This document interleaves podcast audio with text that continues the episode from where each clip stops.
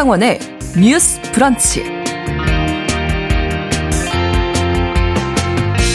안녕하십니까. 아나운서 신성원입니다. 전국의 아동병원 10곳 중 7곳은 향후 야간 휴일 진료 시간을 단축하겠다는 실태 조사 결과가 나왔습니다.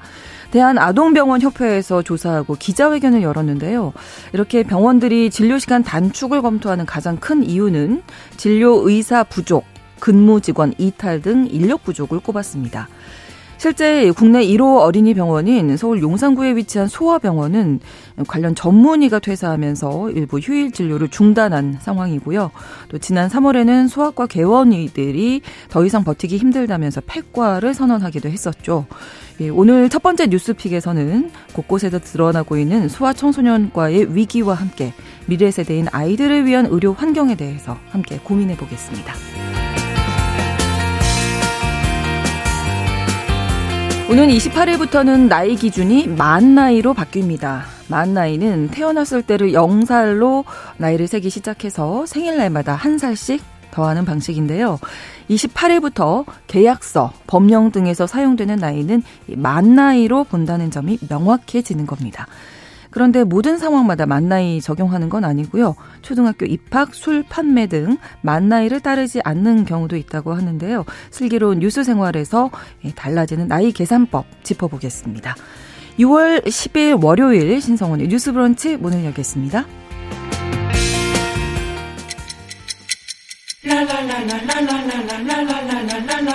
듣고 공감하고 진단합니다. 우리 사회를 바라보는 새로운 시선. 신성원의 뉴스 브런치 뉴스 pick.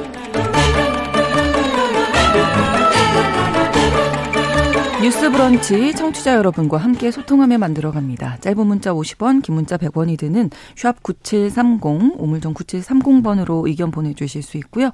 라디오와 콩 앱으로도 많이 참여해 주시기 바랍니다.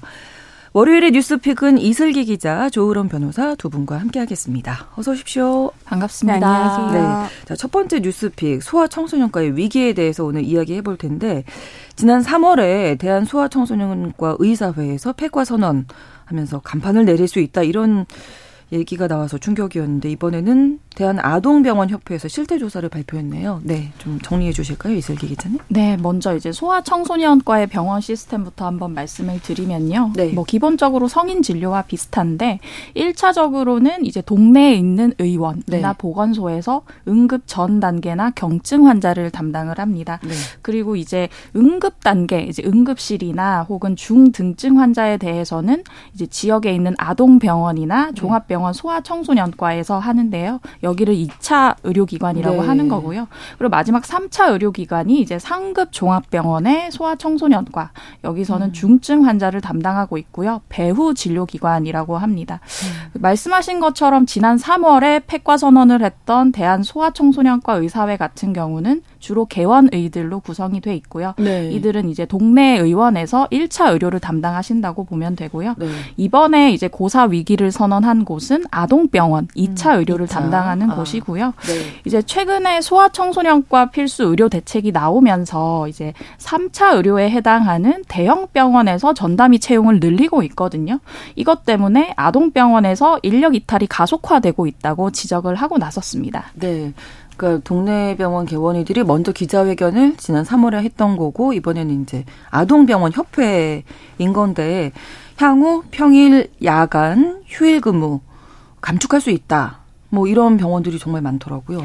네, 이제 대한아동병원 협회에서 지난 9일에 어린이 진료 시스템 정상화 방안이라는 기자회견을 개최했는데요. 네. 거기서 이제 회원으로 등록한 108곳을 대상으로 실태조사 결과를 발표했습니다. 실제 응답에는 60여 곳이 참여했다고 하는데요. 네. 조사 결과를 보면 향후 평일 야간이나 휴일 진료 시간에 감축을 계획하고 있다라는 응답이 71.4%였어요. 네. 네. 그 가운데 이제 단축 예상 시점으로 3에서 5개월 내를 꼽은 곳이 45.2%로 가장 많았고요. 네. 2 내지 3개월 내에 단축하겠다라고 하는 곳도 27.8% 수준이었습니다. 네. 그러니까 한 5개월 정도 내에는 많이들 이제 단축하겠다라는 네, 반 가까이가 네. 받겠다는 거죠. 그 이유에 대해서는 어떻게 나타났나요? 일단 진료 시간 감축 이유 관련해서는 그 32.4%가 진료 의사 수가 감소했기 때문이라고 답을 했고요. 네. 32.9%는 이제 근무 직원 이탈. 그러니까 음. 대부분의 원인이 인력 부족이 주 원인으로 그럼요. 지금 나타나고 있고 네. 24.1%는 응급 중증 환자의 전원이 어렵 기 때문이라고 이제 응답을 했습니다.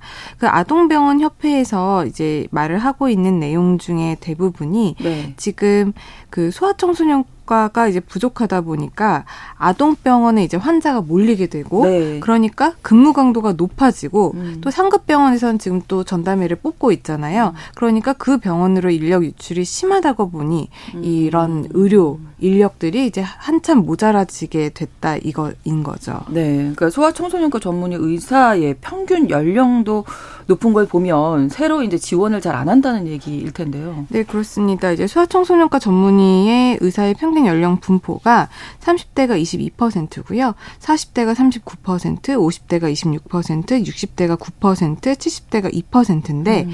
지금 40대 이상 의사가 지금 76%입니다. 네. 그런데 이 의사분들이 이제 계속 하실 수 있는 건 아니잖아요. 그렇죠. 그러다 보니까 네. 이제 금방 이제 소아청소년과 의사들이 거의 없어지지 않겠느냐라는 우려의 목소리가 나오고 있는 것이죠. 네. 또 소아 응급실의 문을 닫은 곳이 이미 뭐 꽤 되죠. 네. 응급실 운영을 중단하거나 축소한 병원이 굉장히 많은데요. 일단 서울을 말씀드리면 네. 지난해 강남 세브란스 병원에서 소아 응급실 야간 진료를 중단했고요. 아. 그리고 이대 목동병원 같은 경우도 외상 환자만 받고 외상 아. 환자가 아닌 소아 응급 환자는 받지 않습니다. 그리고 동탄 성심병원 응급실 같은 경우는 아예 소아 청소년과 진료를 중단했고요. 네. 그리고 최근에 기사화 많이 됐던 곳은 이제 국내의 1호 아동 전문 병원이었던 소아병원이라고 하는 곳인데요. 네. 여기서도 근무 의사가 부족해서 휴일 진료를 한시적으로 중단을 했습니다. 네. 그렇게 지난해 9월 기준으로 보면 전국의 2차, 3차 의료기관 중에서 24시간 24시간 소아과 전공의 전문의가 상주하는 병원은 36% 수준인 것으로 나타났고요. 네. 그래서 그런 사건 기억하실 거예요. 지난해 음. 아 지난 어린이날 연휴 때 이제 네, 급성 네. 후두염을 앓던 어린이가 음. 응급실 다섯 곳을 전전하다가 입원할 병원을 찾지 못해 사망한 건이 있었는데요. 네. 그거랑 비슷하게 이제 소아 중증 외상 환자의 4명 중 3명은 이른바 골든타임이라고 불리는 1시간 이내 응급실에 도착을 하지 못한다고 그래요. 아. 근데 이게 성인보다는 확실히 좀 미약한 음. 퍼센트거든요. 음. 성인 같은 경우는 34%가 골든타임 내 응급실에 가는데 네. 이제 소아 환자 같은 경우는 24.6%에 불과하고요. 이 수치마저 점점 들어드, 음. 줄어드는 추세입니다. 네. 그러니까 소아과 전공의가 줄어들고 폐업하는 병원 많고 어, 정말 위기라고밖에 생각이 안 드는데 실제 지표로도 이게 나오고 있죠. 네, 그렇습니다. 건강보험 심사평가원에서 이런 현황들을 집계를 하고 있는데요. 네.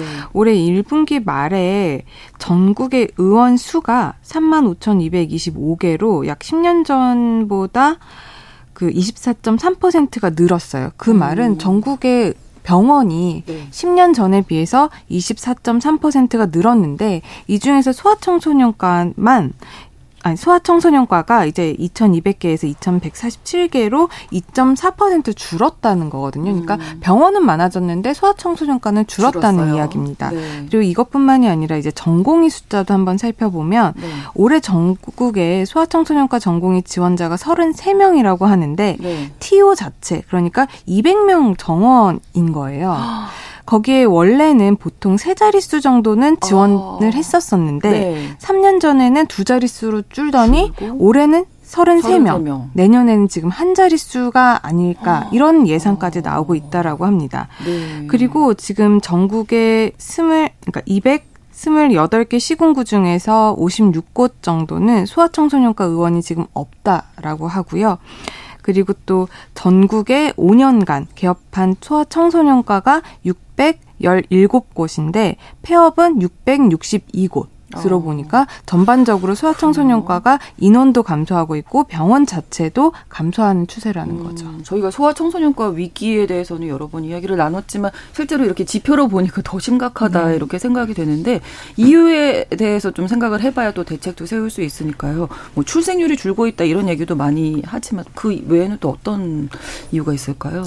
네, 이제 소청과 당사자들이 얘기하는 것 중에 가장 기본적인 원인은 이제 네. 초저출생입니다. 네. 이제 지난해 출생아가 25만 명 수준이었는데 1980년에 3분의 1 미만으로 음. 준 거거든요. 그러니까 절대적인 환자 수 자체가 줄었고요. 네.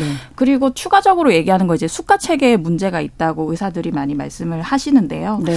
이제 내용을 보면 환자 수 자체가 급감하는데 환자 한 명을 봐서 벌 수 있는 돈도 업계 최하위다라고 어. 얘기를 하고 있어요. 네. 왜냐하면 소청과 진료는 다 거의 다 건보 적용이 가능하거든요. 그렇죠. 그러니까 이제 아무래도 비교적 많은 돈을 받을 수 있는 비급여 항목이 적고 그리고 예전 같은 경우는 예방 접종이 비급여 항목이었는데 네. 지금은 대부분 국가 예방 접종에 포함되기 때문에 그렇죠. 이제 돈벌이가 안 된다라는 음. 얘기를 하고 있고요. 더해서는 이제 그 이런 의료진 사고에 대한 형사처벌 같은 것들이 두렵다라는 얘기를 음. 많이 하시는데요. 어, 네. 대표적인 사건이 2017년에 있었던 이대 목동병원 신세 학생아 집단 사망 음. 사건입니다. 이 경우 이제 검찰에서 업무상 과실치사죄로 기소를 의료진에 대해서 했었거든요. 네. 결과적으로는 대법원에서 무죄가 나왔지만 이후로 이제 의사들 사이에서 형사처벌 공포가 증폭됐다라고 아. 얘기를 하고 있고요. 네. 또 단기적으로 보면 코로나19가 큰 영향을 미쳤습니다. 네. 왜냐하면 이때 이제 소아청소년과에 환자가 급감을 했는데요. 네. 아무래도 아이 키우는 부모 입장에서 이제 병원 가기를 조금 꺼려 하신 경향이 음. 있고 또 마스크 착용을 하고 이러다 보니 소아들이 자주 걸리는 전염성 질환들이 줄 줄어서 이때 그렇죠. 많은 타격을 입었다고 합니다. 네. 그 경증 환자들이 상급병원에 너무 많이 간다 이런 얘기도 저희가 얼마 전에 이야기 나눴습니다만은 아무튼 그래서 정부에서 뭐 소아 청소년과 살리겠다 올해 초에도 어, 현 정부 들어서 세 번째로 소아 의료 체계 개선 대책도 내놨는데 여러 대책을 검토 중인 걸로는 알려졌는데 어떻게 네, 보세요? 그렇습니다. 네. 이제 보건복지부가 소아 의료 외에 중증, 응급, 분만 의료를 아우르는 필수 의료와 관련해서 작년 12월 그리고 올해 1월에 공공정책 수가 도입 그리고 의사 근무 여건 개선 이런 것들을 골자로 하는 대책을 발표한 바 있고요. 네. 또 2월 달에도 그 소아 진료 사각지대를 해소하기 위해서 어린이 공공 전문 진료센터 그리고 소아 전문 응급센터 이런 것들을 늘리자 하는 하는 대책을 세운 적이 있습니다. 그리고 그 이후에도 소아청소년과 학회라든지 지역사회 병의원들과 이제 복지부가 서로 소통을 하면서 이행 상황을 점검을 하고 보완 대책을 만들고 계속 있다라고 발표를 하고 있고요. 네. 이번 5월에 보건복지부가 이 필수 의료 강화를 위해서 산부인과나 소아청소년과의 전문병원 지정 기준을 완화하는 방안을 추진하고 있다라고 합니다. 이렇게 열심히 정부 측에서도 노력은 하고 있는데 여전히 이 부분에 대해서 아직까지는 반쪽짜리 대책이다. 음. 전문 인력 양성 인원수 늘리는 부분에 대해서는 아직 대책이 나온 것이 없기 음. 때문에 음. 반쪽짜리 대책이다라는 비판도 나오고 있는 상황입니다. 네, 당사자분들은 지금 이것만 갖고는 안 된다라는 네. 의견을 보내주시고 계신데 어떤 또 대책이 필요할까요? 네, 얘기하시는 것들 중에 하나가 이제 달빛 어린이 병원이 네. 좀 전시 행정이다라는 얘기 많이 하세요. 음. 이제 전국에 40개의 달빛 어린이 병원이 있는데 알고 보면 상당수는 일주일에 한 번 정도 야간 진료를 한다. 근데 이런 것에 대해서 제대로 관리 감독을 하고 있느냐라는 얘기 많이 하고 있고요. 그리고 이러한 그 정부의 대책 자체가 약간 대형 병원에 쏠린 감이 있는데 그러다 보니 전담의가 대형 병원으로 많이들 가는 음. 바람에 네, 네. 중간에 있는 2차 의료기관 입장에서는 그렇죠. 인력 이탈이 가속화돼서 우리 너무 힘들다. 음. 1차 진료를 못 받아서 2차로 오는데 2차의 인력은 3차로 가니까 음. 양 사이드에서 너무 힘들다라는 얘기를 아. 계속 하고 있는 상황입니다. 네.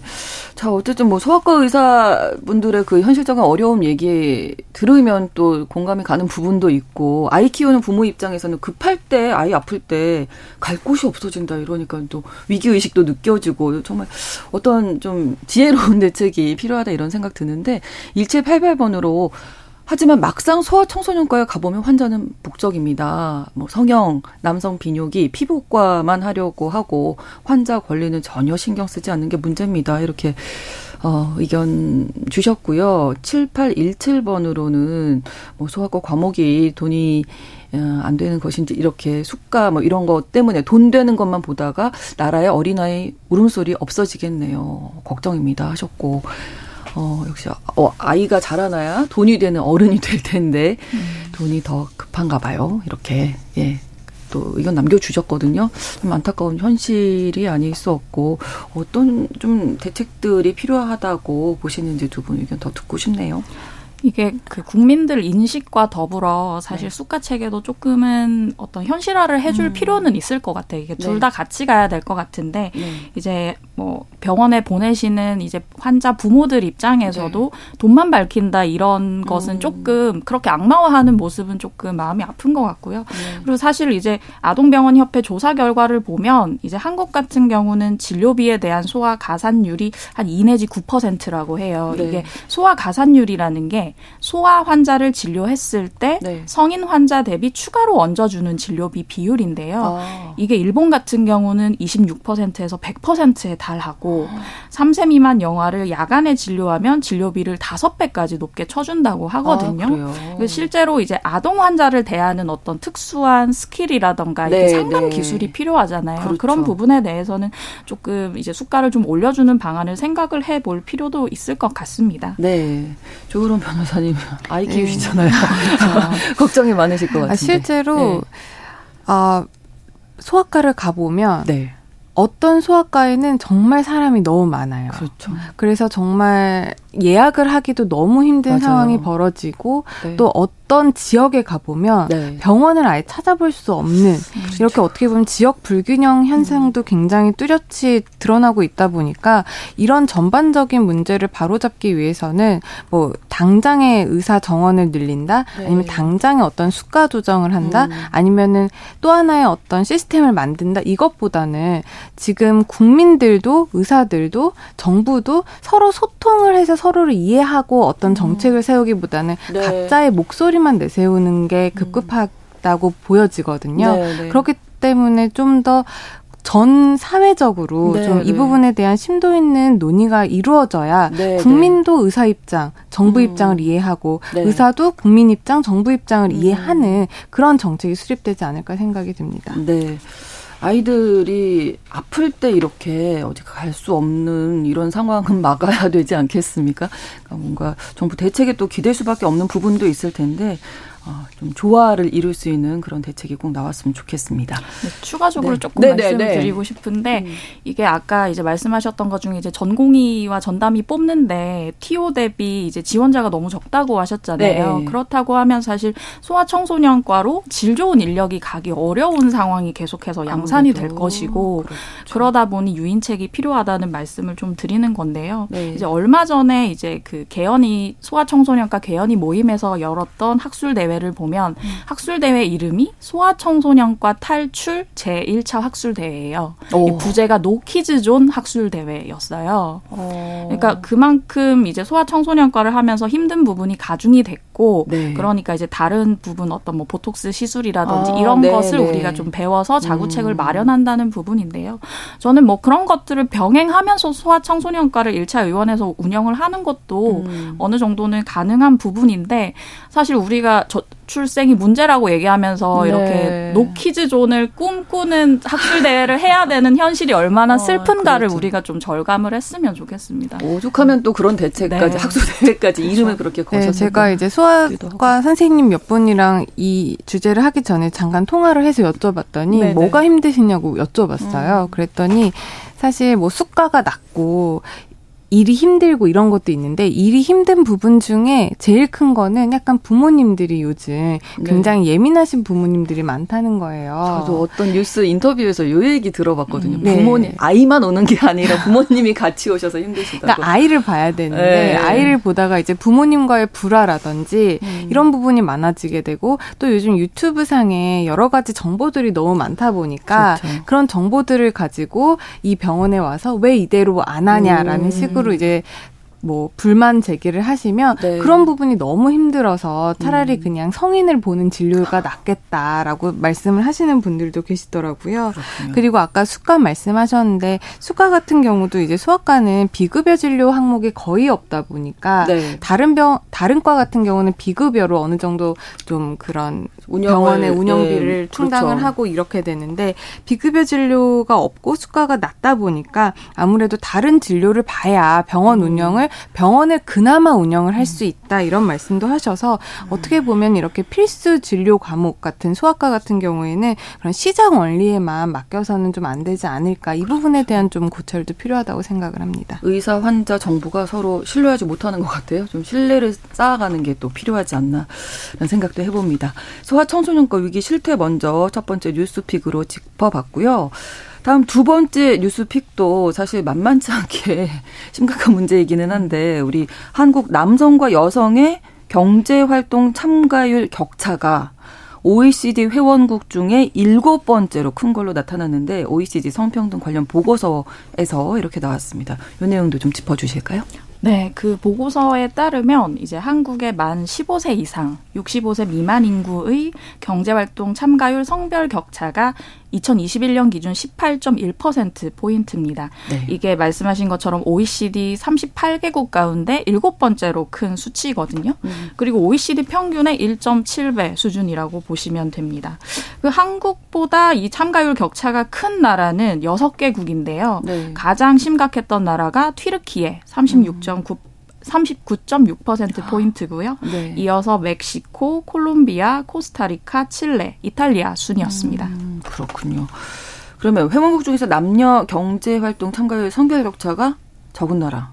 네, 가장 적은 나라는 리투아니아라는 나라인데요. 리투아니아. 2%로 아. 가장 낮았고요. 네. 핀란드가 3.2%, 이스라엘이 3.3%, 스웨덴이 4.1, 노르웨이가 4.1, 에스토니아가 4.6, 음. 그 정도의 순서로 나가고 네. 이제 주요 경제국 가운데 이제 프랑스가 제일 낮았었는데요. 네. 6.2%였고 캐나다가 7%, 영국이 7.2%, 독일이 8.1% 고요. 네. 그 미국 같은 경우는 10.5%, 일본도 13.3%인데 음. 한국이 18%니까 많이 다들 이제 한국보다는 격차가. 낮은 거죠. 예. 이 경제활동 참가율 성별 격차만 줄여도 한국 경제 더 성장할 수 있다. 있을 것이다 이렇게 진단했다면서요? 네. 이제 한국의 여성 경제 활동 참가율이 최근 몇 년 새 계속 60%대 수준인데요. 네. 이제 이번 결과를 놓고 OECD가 많은 전망을 내놨습니다. 이제 많은 회원국들 자체가 이제 세계적 추세가 고령화와 저출생에 접어들면서 네. 생산 가능 인구가 감소한 상황이잖아요. 이런 상황에 여성 고용을 늘리는 것 자체가 이제 앞으로의 경제 성장을 견인할 것이다라고 음. 얘기를 했고요. 그러면서 한국 같은 경우는 2060년까지 성별 경제활동 참가율을 높이면 네. 이 격차를 줄이면 음. 경제 성장률이 0.2% 포인트 어. 넘게 높아질 것이라는 전망을 내놨습니다. 저희가 저출생 문제 대책 얘기할 때도 다른 것보다 이제 양성 평등이 정말 중요하다. 여기 맥을 같이 하지 않나 싶은데 우리나라 여성들의 경제활동 참가율이 실제로도 그 30대 때 이제 아무래도 출산, 임신, 결혼 결혼, 뭐 돌봄 때문에 많이 줄어들잖아요. M자형이라면서요, 그래서. 네, 한국 여성의 경제 활동 참가율이 20대에는 가장 높아요. OECD 네. 회원국 중에 가장 높다가 30대에는 이게 급감을 합니다. 음. 그러면서 다시 60대에서는 그 OECD 평균보다 높아지는 네. 아. 이런 M자형을 그리고 있는데 네. 여기서 우리가 주목해야 할 봐야 될 것이 한국 같은 경우가 25세에서 29세가 70.9%인데 네. 30에서 34세가 65.7%예요. 오. 그러니까 20대와 30대가 5.2%의 차이가 떨어지네요. 굉장히 많이 급락하는 겁니다. 네. 근데 다른 나라는 그렇지 않다라는 거거든요. 이런 음. M자가 한국에서만 도드라진다라고 볼 수가 있는데 네. 이런 것들이 보면 이제 30대에 아까 말씀하신 대로 출산이라든지 육아 이렇게 이런 여러 가지 문제들 때문에 경력 단절이 되면서 노동 시장에서 이제 이탈을 하게 되는 거죠. 네. 근데 이탈을 하게 되면 이게 다시 노동 시장으로 편입이 될 때 아무래도 임금이라든지 고용 안정성이 좀 떨어지는 그런 음. 문제가 생길 수가 있고 네. 이런 것들이 계속 진행이 되다 보면 아무래도 경력 단절 여성들은 아무래도 기업에서 관리자나 임원으로 좀 성장할 그렇죠. 수 있는 가능성도 네. 줄어들다 보니 이게 또 하나의 임금 격차의 원인 이 돼서 계속 불평등이 발생할 음. 수 있다라는 거죠. 그렇습니다. 이 이야기 잠시 후에 계속 2부에서 이어가겠습니다. 11시 30분부터 일부 지역에서 해당 지역 방송 보내드리겠습니다.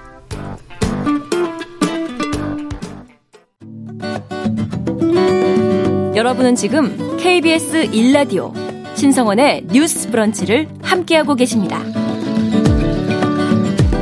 20대 70.9%였던 경제활동 참가율이 30대 여성들이 65.7% 5.2%포인트나 뚝 떨어지는 이유가 아무래도 뭐 임신 출산과 무관하지 않을 텐데요.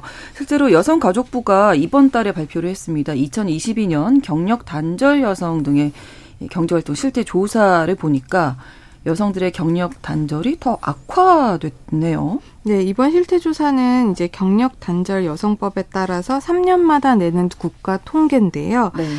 그 지난 3년간 여성들의 경력 단절 경험 비율이 35%에서 42.6%로 뛰었습니다. 음. 그리고 재취업까지 걸리는 시간도 늘어났어요. 네. 7.8년이 걸렸는데 8.9년으로 늘어났고 음. 아까 말씀드린 대로 경력 단절 이후에 새로 구한 일자리가 전 직장에 비해서 임금 그리고 고용 안정성이 떨어졌는데 네. 특히 임금 같은 경우에는 그 경력 단절 이후에 첫 일자리 월 임금이 214만 3천 원이어서 경력 단절 이전에는 253만 7천 원. 음. 그러니까 약 40만 원의 차이가 나는 그러네요. 건데 아무래도 경력 단절이 임금 격차를 유발하는 것으로밖에 볼 수 없는 통계라는 겁니다. 아이들 키우려면 어쩔 수 없는 선택을 하셨던 건데 아이 좀 키우고 일을 할 만할 때 다시 이 시장으로 들어오기가 쉽지 않다는 거잖아요. 네.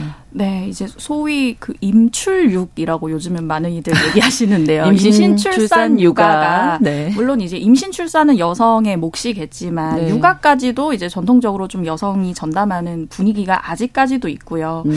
그리고 이제 아이 낳기를 사회적으로는 권장하면서도 네. 육아휴직에 대해서는 아직까지도 각종 페널티를 음. 가하는 그런 사회적인 문제가 있잖아요. 네. 저희 방송에서도 자주 다뤘습니다만 맞아요. 뭐 육아휴직 신청자에게 사직을 권고한다든지 네. 뭐 부당한 인사 발령을 음. 내는 그런 것들이 굉장히 많았고요.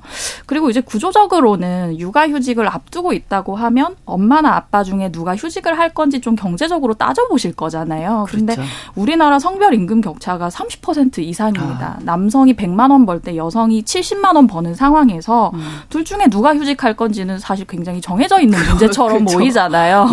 네. 돈을 덜 버는 쪽이 음. 휴직을 하자 그게 남는 장사다라고 네. 생각을 하실 것이고 음. 이러한 어떤 구조적인 문제가 있기 때문에 여성이 이제 무조건적으로 육아휴직을 하거나 경력 단정을 경험하는 경우가 많고요.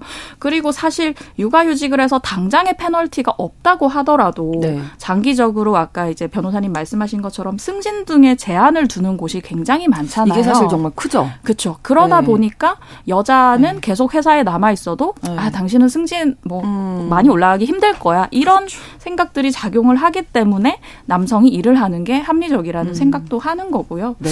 그리고 이제 또 한국은 남성 육아휴직 자체도 하고 싶어도 쉽지가 않습니다. 이제 제도적으로는 이제 쓸 수 있는 기간이 52주로 일본과 함께 OECD 최고 수준이지만 네. 사용률은 최하위권이거든요. 여성도 쓰기 힘든데 남성도 쓰기 쉽지가 않죠. 지금 현실에서. 예. 네, 그래서 나오는 방안으로 이제 아이슬란드가 육아휴직에 엄마 아빠 쿼터를 도입을 하고 있어요. 아, 이제 네. 남성도 무조건적으로 육아휴직 써야 한다는 것이고요. 어. 그렇게 했더니 원래는 이제 한 자릿수 때에서 네. 이제는 육아휴직 비율이 45%까지 증가를 했더라라는 아, 조사 예. 결과가 있습니다. 그 약간 강제 조항처럼 쓸 수밖에 없게, 없게 해야 네. 이게 좀 많이 사용할 수 있지 않을까 그런 생각 드네요. 음, 네. 그렇죠. 아무래도 여성들은 육아 휴직을 쓰는 게 아무래도 회사에서 그래도 좀 네네. 네. 이제는 많이 안착된 제도라고 음. 볼 수가 있는데 아빠들의 육아휴직 같은 경우에는 아직까지 한 번도 쓰지 못한 회사들도 굉장히 음. 주변에 많거든요. 그렇죠. 그러다 보니까 내가 아빠여도 섣불리 회사에다가 내가 음. 육아휴직 쓰겠다 첫 번째 테이프를 끊는 게 그렇죠.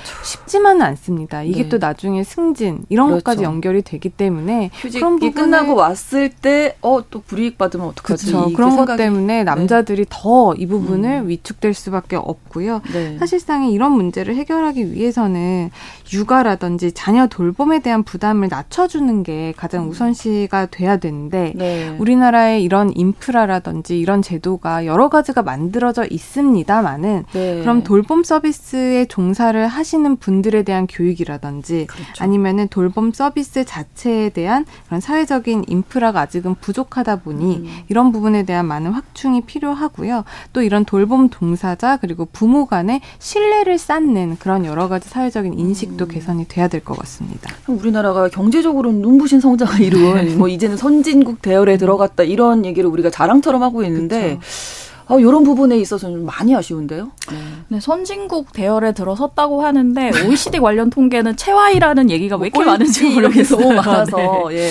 그래서 네. 어떻게 보면 그냥 당연하겠거니 생각하실 음. 수 있는데 이게 당연한 문제가 아니고요. 그럼요. 저는 이 문제에 있어서 뭐 여러 가지가 바뀌어야 됩니다. 돌봄의 사회화도 음. 좀 필요할 것이고 근로 시간 자체도 좀 감소가 돼야 될 것이고요. 여러 네. 가지 있지만 경력 단절 여성에게 국한되는 경력 단절을 예방하기 위해서는 네. 일단 여성에게 공정한 기회를 제공해야 된다. 네. 이것부터 선행이 돼야 된다는 생각이 들고요. 네. 그것의 일환으로 이제 정부가 하반기부터 성별 근로 공시제를 단계적으로 도입하겠다.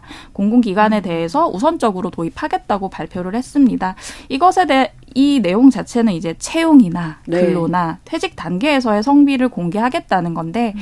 이게 민간 기업에 대해서는 자율로 유도하겠다는 방침이기도 하고 네. 그리고 여기에 이제 임금을 공시하거나 하지는 않아요. 음. 네, 그런 부분이 좀 아쉬운 것 같아요. 임금도 명확하게 공시를 해서 그렇죠. 앞으로 좀 바뀔 수 있게끔 유도를 하고 음. 그리고 이제 법 개정이나 혹은 새로운 법 제정을 좀 통해서 의무화 방안도 좀 마련을 해야 하지 않을까 네. 싶습니다. 그러니까 뭐 임금이라든지 육아휴직이라든지 어떤 제도를 마음 편히 쓸 수 있는 거 이게 정말 필요한 거잖아요. 지금 법 같은 경우는 아까 기자님도 말씀을 해주셨지만 남성들의 육아휴직 법에 제도화돼 있는 거 52주로 OECD 최고입니다. 어, 그리고 그렇군요. 경력 단절 여성 관련해서도 지금 네. 법이 있어요. 음. 그런 여성의 경제 활동 촉진과 경력 단절 예방법 말이 긴데 네. 여성 경제 활동법으로 지금 시행되고 있고 이것이 이제 경력 단절을 예방하는 데 초점을 두고 있는데 네. 실제로 법은 있지만 이게 사회적으로 안착이 안 됐다라는 거거든요. 그렇죠. 그러기 위해서는 이렇게 언론이나 여러 가지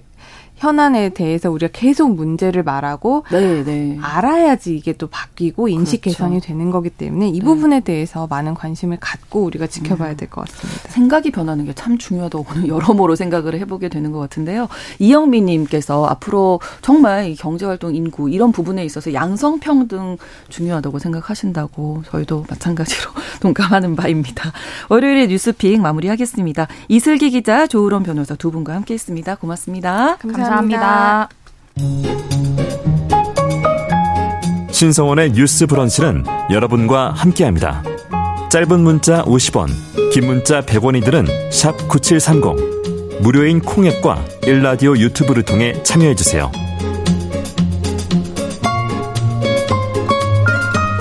알아두면 좋은 생활 정보와 제도를 슬기롭게 정리해 드립니다. 슬기로운 뉴스 생활 서울신문 곽소영 기자와 함께하겠습니다. 어서 오세요. 안녕하세요. 네, 오늘 첫 번째 뉴스 어떤 건가요? 네, 2주 뒤 수요일이죠. 이번 네. 달 28일부터 만나이법이 네. 시행이 됩니다. 아, 네. 지금은 몇 살이세요? 물어볼 때 흔히 음. 사용되는 한국식 세는 나이랑 네. 현재 연도에서 태어난 연도를 뺀 연나이 출생일을 기준으로 계산하는 만 나이 이렇게 세 가지가 혼용이 되고 있는데요. 우리나라의 나이 참 복잡해요, 그죠? 맞습니다. 네. 28일부터는 이 복잡한 나이 제도가 네. 행정과 사법 제도를 좀 중심으로 만 나이 기준으로 통일이 되게 됩니다. 네. 만 나이는요 태어났을 때를 영살로 나이를 세기 시작해서 생일날마다 한 살씩 더하는 방식입니다. 네. 올해 28일 이후로 법령이나 계약서, 공문 같은 곳에 별도로 나이 세는 기준이 표기되지 않았으면 기본 적으로 만 나이로 해석하면 되는 겁니다. 네. 나이 기준으로 시행 중인 법이 많잖아요. 그렇죠. 네, 초등학교 입학이라든지 뭐 정년도 그렇고 이런 맞습니다. 것들 안 바뀌나요, 그러면? 네, 사실 결론적으로 말씀을 드리면 네. 일상생활에서는 시행하기 전과 비교해서 네. 당장 큰 변화를 느끼지는 않을 음. 것으로 보입니다. 이미 각종 법령이나 제도가 만 나이를 기준으로 시행이 되고 있고요. 아, 네. 간혹 이제 뭐 민법 조문 같은 경우에 만 18세 아니면 만을 떼고 18세 이런 식으로 좀 표현이 뒤섞여 음. 쓰이고 있어서 네. 이런 표현을 만 나이로 통일한다 이렇게 재확인하는 조치에 가깝기 때문입니다. 그렇군요. 아까 말씀해 주셨던 현재 초등학교 입학 나이 같은 경우에도 네.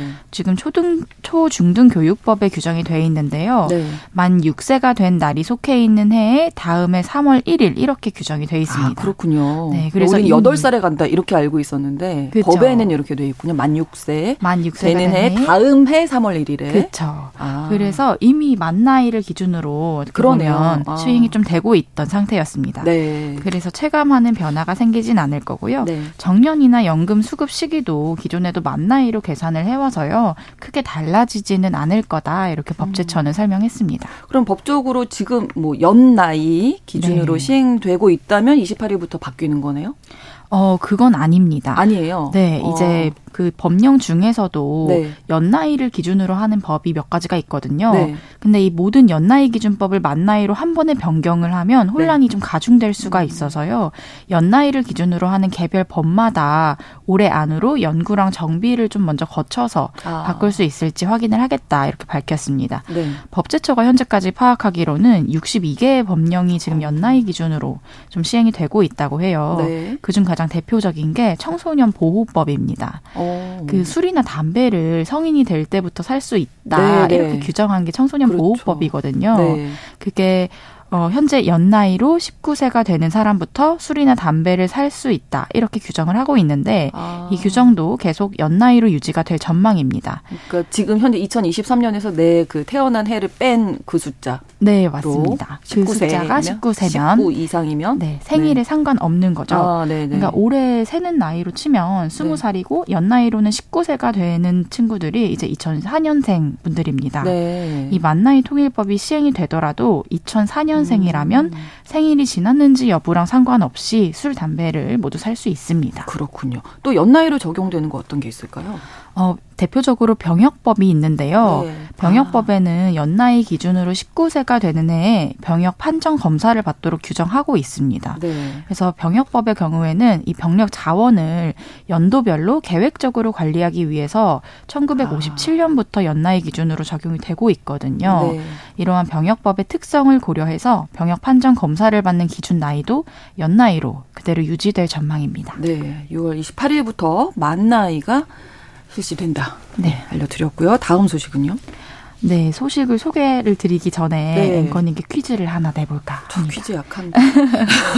예. 저희가 지금 생방송하고 있는 네. 이 KBS 본관 건물의 도로명 주소가 네. 여의공원로 13이잖아요. 네, 네. 네, 그러면 KBS 건물 앞에 네. 여의도 공원을 마주보는 곳에 있는 영등포역 방면의 버스 정류장의 도로명 주소는 아, 요 앞에 있는 버스 정류장이요? 거기도 네. 주소가 있어요? 네. 잘 이해가 잘 안 가시죠? 10, 13이면 우리가 13이니까 좀 전이니까 뭐 12? 아, 뭐 네. 여의 공원로 12. 뭐 아, 쉽게 약간 아쉽게 들렸어요. 아니에요. 어, 생각 못 해봤어요. 버스 네. 정류장에 맞습니다. 오, 주소가 있군요. 버스 정류장에도 다 도로명 주소가 있는데 오. 아. 방금 제가 퀴즈에 냈던 버스 정류장은 네. 여의공원로 23 버스 정류장입니다. 23이에요, 거기가? 네, 버스 정류장에 딱 붙어 있는 도로명 주소거든요. 아. 이렇게 사, 특정한 사물의 위치를 설명할 때 사실 네. 제가 뭐 여의도 공원 앞에 영등포역 그렇죠. 방면에 이렇게 여러 가지 부연 설명을 해드렸는데 네. 사실 이런 주변 지리를 토대로 설명을 하면 좀 정확히 이해가 안 가고 좀 혼란스럽잖아요. 네. 이게 예를 들어서 사고가 났다고 쳤을 때 그렇죠. 뭐 소방이나 경찰에 신고를 해야 되는데 네. 거기가 건물이 아니라 뭐 육교라든지 그래. 뭐 버스 정류장이라든지 네. 이러면은 정확하게 위치 설명을 하기가 좀 어려웠습니다. 우리가 보통 그래 거기 눈앞에 보이는 간판이 뭐예요? 그렇죠, 그 제일 큰 건물이 뭐예요? 이렇게 물어보잖아요. 맞습니다. 네. 예를 들어서 뭐 한강 변에 있는 인명 구조함이라고 치면 네. 건물도 없을 아, 경우에는 아, 설명이 어렵잖아요. 오, 네. 그래서 2019년부터 기존의 아. 건물에만 부여되던 도로명 주소가 건물 안이나 밖에 있는 시설물에도 부여가 되기 시작했습니다. 네. 그래서 지난해까지 3년 동안 인명 구조함, 뭐 전기차 충전소, 버스 정류장 같은 14가지 시설물의 주소가 달렸고요. 아.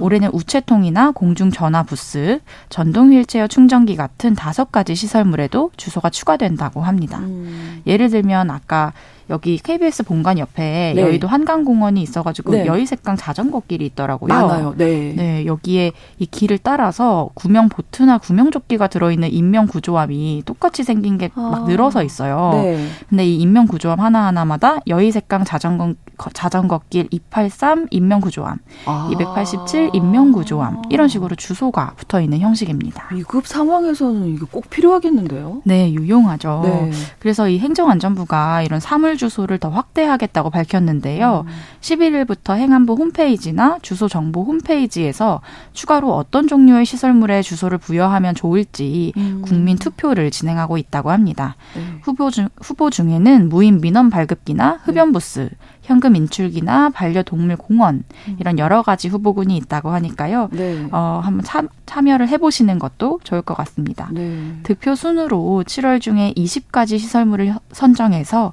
2024년부터 단계별로 주소를 부여한다고 합니다. 네, 이런 거 알아두시면 이제 위급한 상황에서 딱그 네. 사물 주소 보시면 바로 또 신고도 하실 수 네, 있고 도움 많이 되겠죠. 그렇습니다. 슬기로운 뉴스 생활 서울신문 곽소영 기자와 함께했습니다. 고맙습니다. 감사합니다.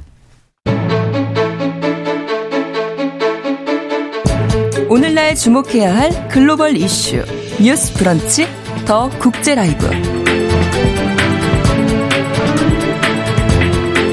나라 밖 소식 전해드리는 더 국제 라이브 외신캐스터 조윤주 씨와 함께하겠습니다. 어서 오십시오. 네, 안녕하세요. 자, 지난주에 ChatGPT 개발사인 OpenAI 창업자가 우리나라 다녀갔는데요. 네. 인공지능 이 챗봇의 중요성을 강조함과 동시에 AI에 대한 규제 필요성도 강조했다고 하는데 일단 윤석열 대통령과도 만남을 가졌잖아요. 어떤 네. 얘기가 오갔을까요? 어, 9일날 이제 하루 동안 세 개 일정을 소화했습니다. 그래서 이제 네. 오전에 중소벤처기업부가 마련한 스타트업 기업들과 간담회 먼저 진행했고요. 네. 그리고 이제 오후에는 천 명이 모여 있는 사람들과 함께 대담회 진행했습니다. 그리고 나서 네. 이제 윤석열 대통령과 면담을 진행했는데 어, 오픈 AI 창업자이자 최고 경영자인 샘 올트먼이 지난주에 왔습니다. 네.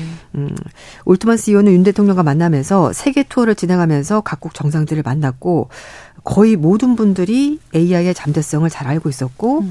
또 인공지능의 위험성을 다루면서도 그와 동시에 혁신을 가속화해야 되는 의지를 어, 가지고 있다는 걸 느낄 수 있었다고 말했습니다. 네. 그러면서 이제 우리나라 반도체 음. 예, 강조했는데요.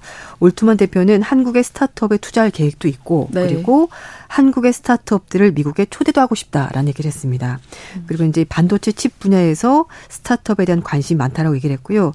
또 한국의 반도체가 꼭 필요하다라 말하면서 네. AI를 활성화하려면 시스템 반도체 생산을 늘려야 됩니다. 이런 부탁도 했습니다. 네. 그래서 이제 이 AI 개발의 핵심 바로 반도체이기 때문에 우리나라 윤 대통령에게 그런 부탁을 한 것으로 보입니다. 네. 음. 이 CEO가 우리나라를 포함해서 여러 국가를 방문해서 네. AI 규제에 대한 국제사회의 공동 대응을 촉구하고 있다고요. 네, 맞습니다. 지금 17개 국가 17개 도시를 돌면서 AI 아, 월드 투어를 하고 있는데요. 그렇군요. 이 올트만 CEO는 AI 규제에 대한 전 세계적 협력이 꼭 필요하다라고 강조했고요. 어, 이제 같이 왔었던 OpenAI 공동 창업자 그렉 브록만 회장도 이 AI에 대한 국제적인 공조가 필요하다라고 말하면서 음. 청, 처음에는 정부가 좀 이에 대한 이해도가 떨어질 거로 음. 예상을 했었는데 막상 얘기를 해보니까 네. 그러지가 않았다라고 음. 얘기를 했습니다. 그리고 이제 올트만 CEO가 미국 의회 청문회도 먼저 출석을 했었는데요. 네. 어, 정부 규제 개입이 필요하다라고 입장을 밝혔습니다. 그리고 중동에 가서는 AI가 인류의 위협이 되는 상황을 막기 위해서라도 국제 원자력 기구 같은 국제 감독 기관이 필요하다라고 음. 설명했고요. 네. 우리나라에서도 마찬가지 입장을 밝혔습니다. 근데 좀 여기서 물음표가 되실 겁니다. 음. 이 오픈 AI를 만든 사람이 이거를 규제해야 된다라고 말을 하니까 좀 이게 뭔가 앞뒤가 안 맞는 것 아닌가라는 생각하실 텐데요. 네. 근데 가장 걱정하는 부분이 이게 우리가 앞으로 계속 쓰긴 하겠지만 악용될 우려가 있기 때문에 이걸 좀 음. 막아보자라고 얘기를 하는 겁니다. 특히 이제 사이버 범죄 활용될 가능성이 높기 때문인데요. 그렇죠. 네, 네. 올트만 CEO는 미국 의회 청문회 참석해서도 이제 내년에 미국 대선이 있는데 그때 1대1로 상호작용하는 AI 모델이 여론을 조작하거나 어 잘못된 정보, 거짓 아. 정보를 음, 만들게 되면은 이게 결국은 여론 조작이 어, 되는 것 아니라면서 그렇죠. 이제 그런 부분 얘기를 하면서 규제가 필요하다라고 강조를 한 겁니다. 네, 일각에서는 이게 후발 주자를 견제하기 위한 조치다 이렇게 네. 본다면서요? 네.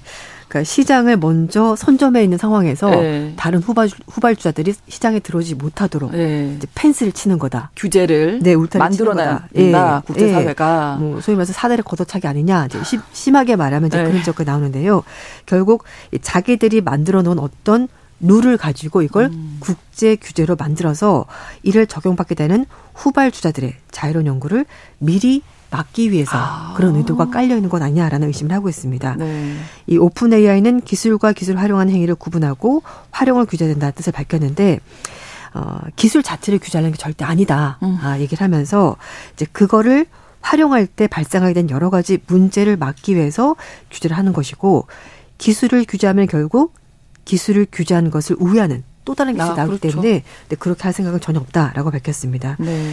그리고 이제 리스크를 다루면서 혁신을 줄여가는 방법을 규제는 절대 안 된다면서 기업들도 책임감을 가지고 사회적인 합의를 이루는 것이 훨씬 더 중요하다고 강조했습니다. 네. 그러니까 기술 자체는 가치 중립적인데 그걸 쓰는 사람들이 네. 어떤 의도를 가지고 쓰냐에 따라서 이게 달라지기 때문에 그렇죠. 업계에서는 규제 필요성에 대해서 어, 일단 부작용에 대해서 얘기를 하는 것이지 규제 자체를 강조하는 것은 절대 아니다라고 설명을 했고요. 네. 하지만 이제 IT 업계 관계자는 미국이나 중국에 밀리고 있는 업체들 있지 않냐. 이제 그런 네. 업체들은 이제 미국이 만약에 선점을 하게 되면은 결국은 선발 주자만 시장을 장악이 될 것이고 아. 후발 주자는 시장에서 역할을 할 수가 없다. 불리하다. 뭐 이렇게 음. 주장하는 목소리도 있습니다. 네.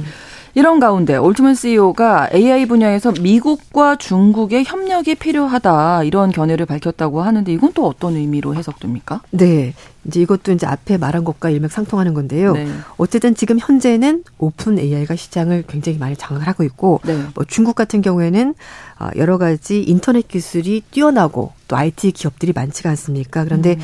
이런 회사들이 시장에 진입하는 것을 어쩌면 막으려고 하는 것일 수도 있다라는 얘기를 하는 네. 겁니다. 네. 음, 이제 또 뭐 중국 시장 자체적으로 한계가 있긴 한데요. 음.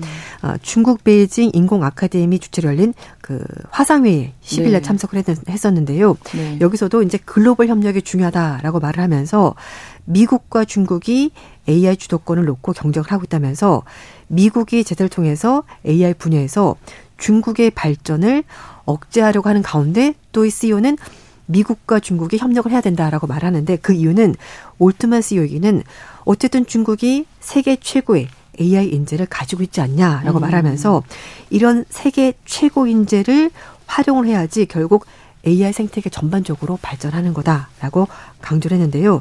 중국은 정부가 인터넷을 자체적으로 차단하고 있기 때문에 그렇죠. 중국 기업들이 이 오픈 AI 시장을 키우는데 한계가 있을 거다. 네. 그렇다면은 올트만 CEO는 거기 인력들을 음. 좀 쓰고 싶다. 음. 이런 속내가 있는 것 아니냐라는 해석도 음. 있습니다. 네. 네. 음. 자, 일단 우리나라에서 챗 GPT가 등장한 이후에 기업들이 기밀 정보라든지 개인 정보 유출을 우려해서 사용을 금지한다면서요? 네. 뭐 삼성전자 같은 경우도 음. 어, 그 기업 정보가 유출된 사고가 있었습니다. 그래서 이제 음. 뭐 ChatGPT 질문할 때 글자 수를 일정량 넘지 못하도록 그렇게 아. 제한하고 있고요.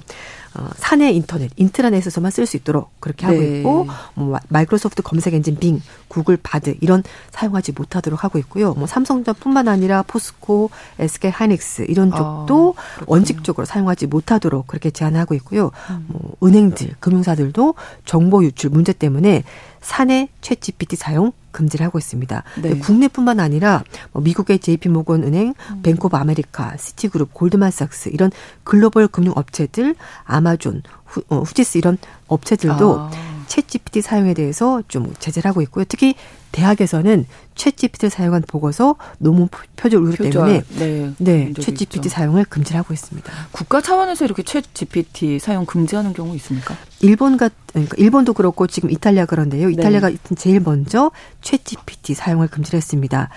개인 정보에 대한 적법한 수집과 처리하는 근거가 없기 때문에 이걸 네. 유럽 연합 측에 일반 개인 정보 보호법을 위반에 따라 얘기를 하면서 이미 3월 달에 이탈리아 내에서 챗 GPT 접속을 차단하고 오픈 AI 측에 시정 조치를 명령했고요. 그래서 어, 오픈 AI가 이탈리아 요구를 받아들여서 시정 조치했고 그래서 4월 28일부터 다시 접속 차단은 해제가 됐습니다. 아, 근데 일본 같은 경우도 어 개인 정보 보호에 관한 법률 규정에 근거해서 네.